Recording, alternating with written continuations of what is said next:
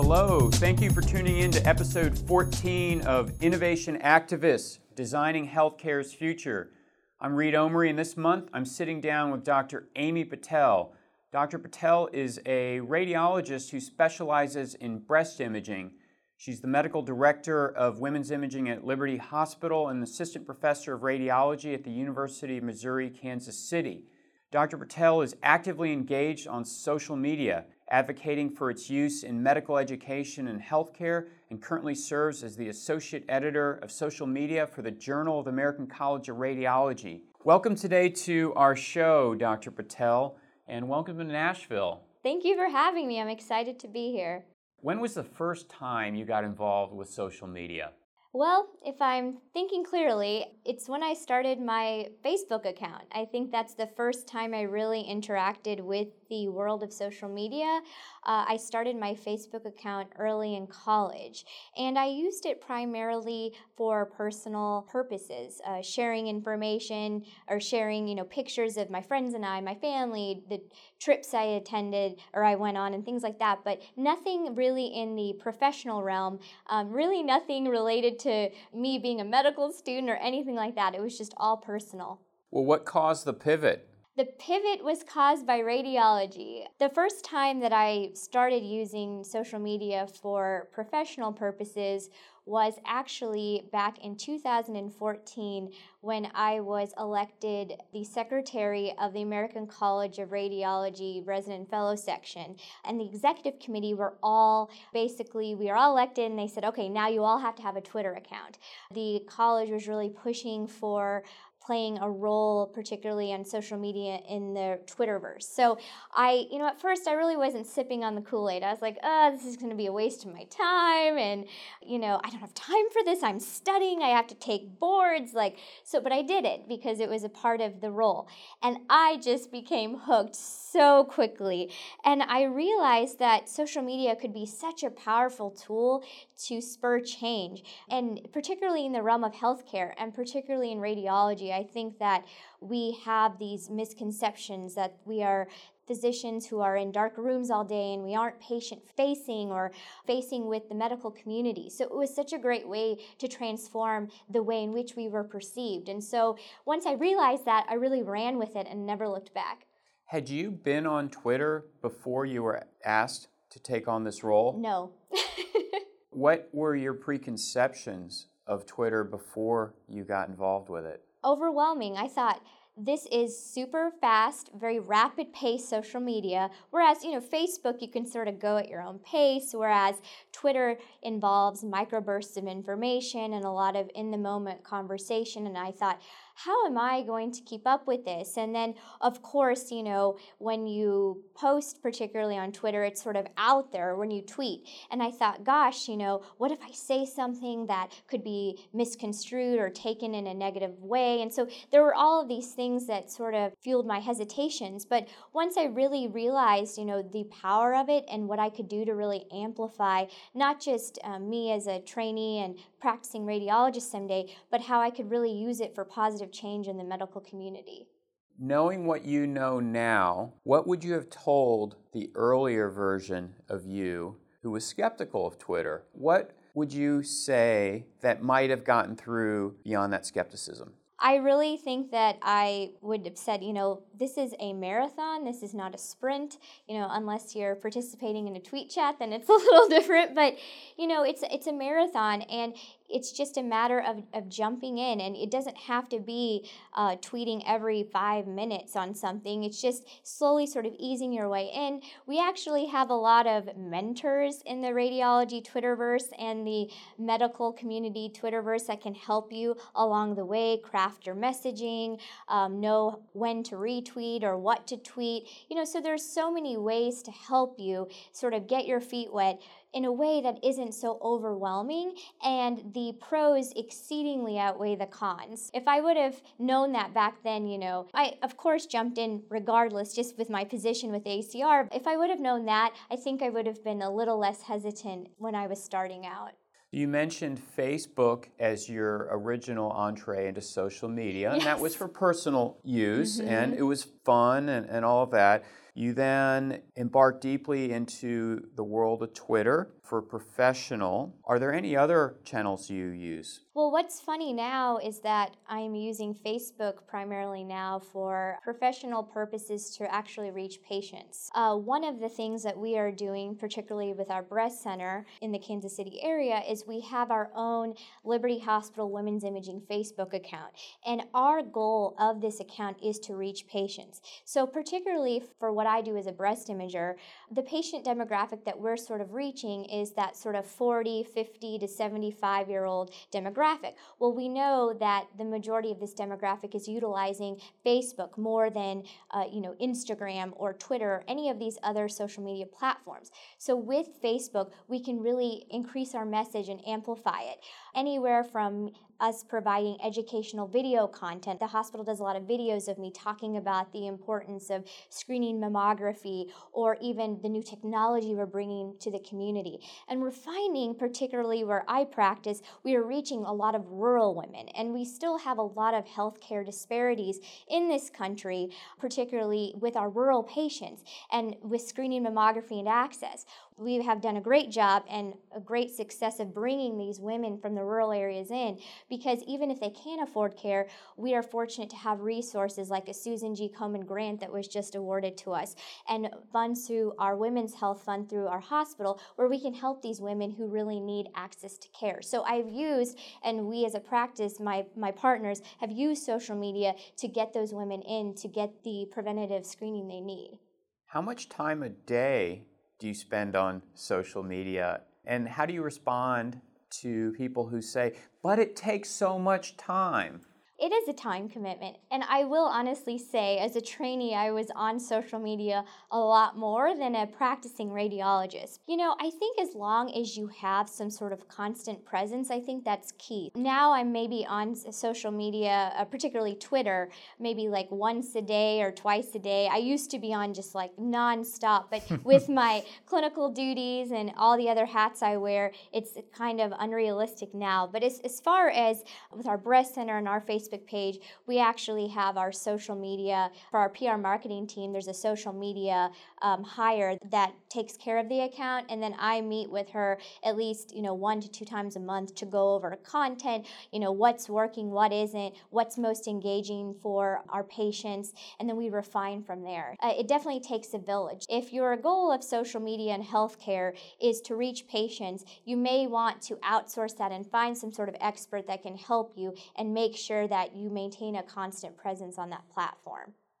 How have you found that social media has brought together communities in healthcare?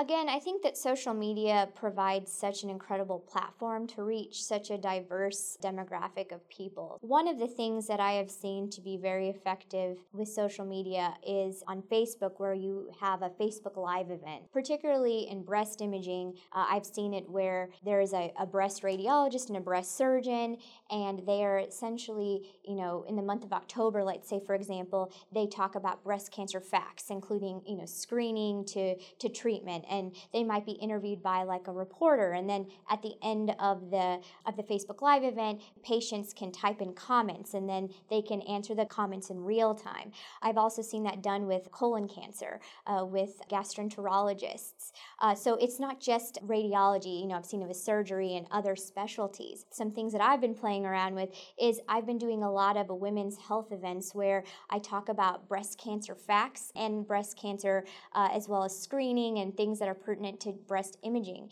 When we promote these, we promote them on social media. So I also do these lunch and learns in rural areas because I oversee a lot of hospitals in rural areas their breast imaging. So we've been doing these lunch and learns in those towns. So I've been having at least 70 to 140 women per lunch and learn come and just want to learn.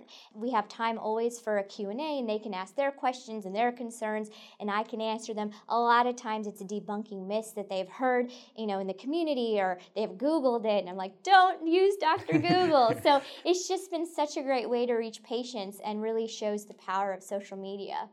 Would you say that social media offers the opportunity to equalize access to information for those who are in rural communities versus more urban settings? Absolutely. You know, I, I always say that, you know, you may fall on hard times or in the rural populations there might be more indigent people. I mean there are also in urban areas but it seems like these days pretty much everyone has a smartphone and people are on some form of social media. And so um, we've really been using that particularly with facebook to reach patients. And you know this is a great way for us to educate patients instead of them having to google something and, and seeing erroneous information. Like in my world we have a lot of women thinking thermography mammography is a substitute for a mammogram or things like that. So it's just a great way for us to take control and take charge of the actually accurate information and give that to our patients. And you know, whether they're in the Upper East Side of New York or they're in rural Northwest Missouri, they can both receive the same information. How do you correct misinformation when you see it on social media? Is there a, a code of conduct? How do you approach that? Let's say we have a video and we have a, a, patient that posts something and it's inaccurate, I try in a very civil manner, sort of uh, saying, well, actually, you know, for example, a lot of women in the community think that, you know, if they don't have a family history of breast cancer, they're good. They don't need to be screened. Well, we know that of the women diagnosed with breast cancer, 75% of them is sporadic, only 25% is, is inherited. So just sort of, you know, spinning it in a positive way, but sharing the informations and the facts, I think that patients do appreciate that. Or then, you know, sometimes on Facebook, I'll see an ad pop up that's totally inaccurate. Like I, there was something about deodorant causes breast cancer. So I reported that to Facebook. I said, why are you sharing some in, inaccurate information to such a large group of people. So I try to call it out when I see it, but in a very nice, polite manner. Do you find that social media greatly amplifies your ability to advocate for women's health? Undoubtedly. I think that because I have social media and because I am so passionate about, particularly in my world and in the world of breast imaging, to close the gap on healthcare disparities, I really do think that this is a way that I can do that and make an impact in my part of the state. I mean, I'm now overseeing breast imaging for a quarter of our state of Missouri, and I see a lot of patients from uh, southern Iowa near the border. And I really do think that we can move the needle in this area because of the power of social media. So I'm using this in every way I can. I'm still, you know, if you think about social media and healthcare, it's still very new, right? It, it's young. And I'm just literally spinning different ideas and ways that we can amplify our voice through social media to reach patients.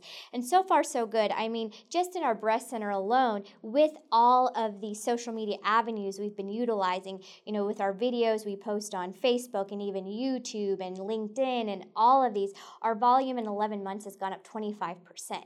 And I think a lot of that is attributed to our social media outreach.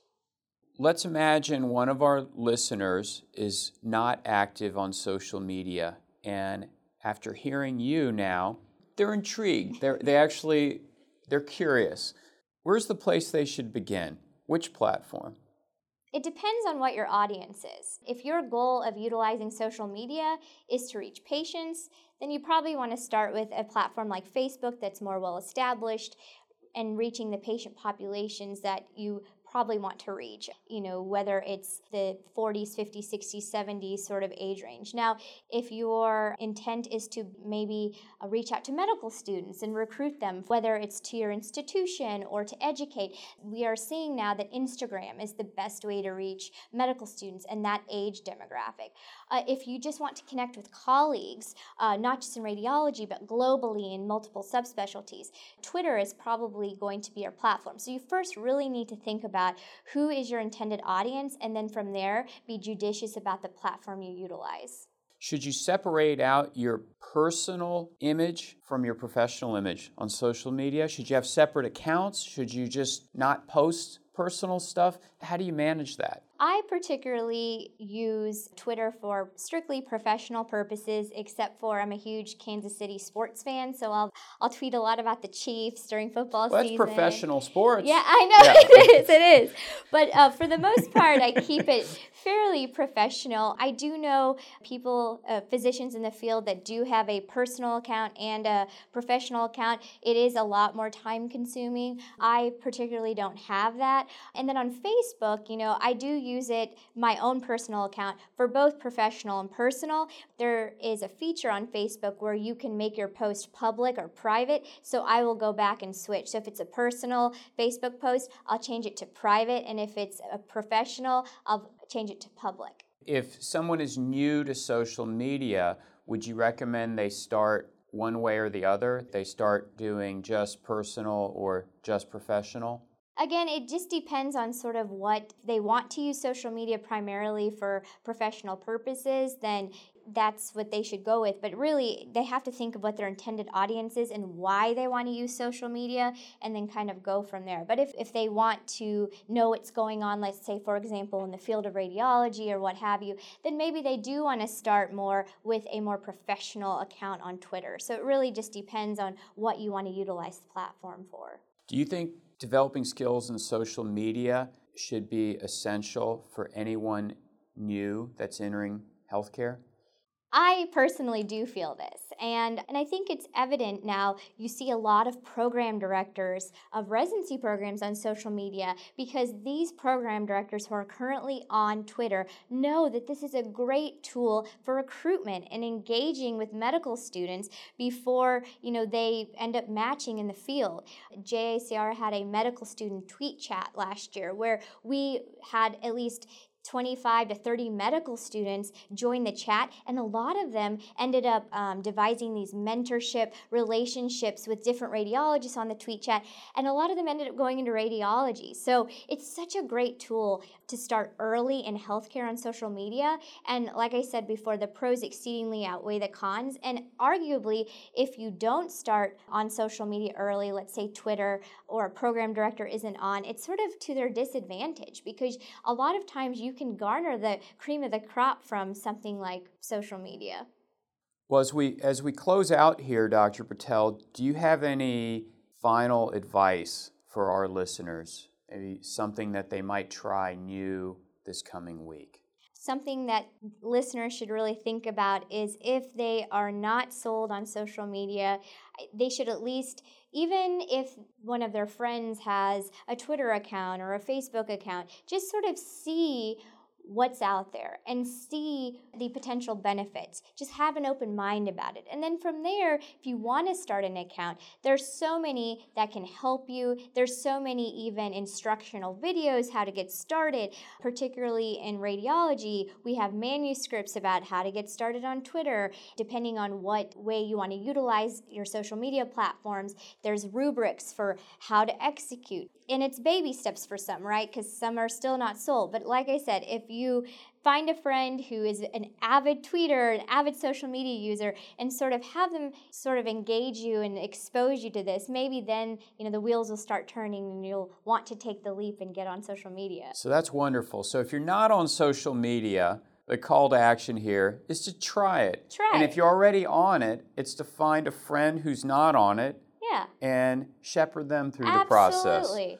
Well, Dr. Pell, thank you so much. And to our listeners, please follow up with us on Twitter. You can reach Dr. Patel at, at Amy K. Patel and myself at Reed Omary. Please let us know how you use social media to engage colleagues or patients to improve access to care or their knowledge. Stay tuned for our next episode next month of Innovation Activists Designing Healthcare's Future. Thank you for listening.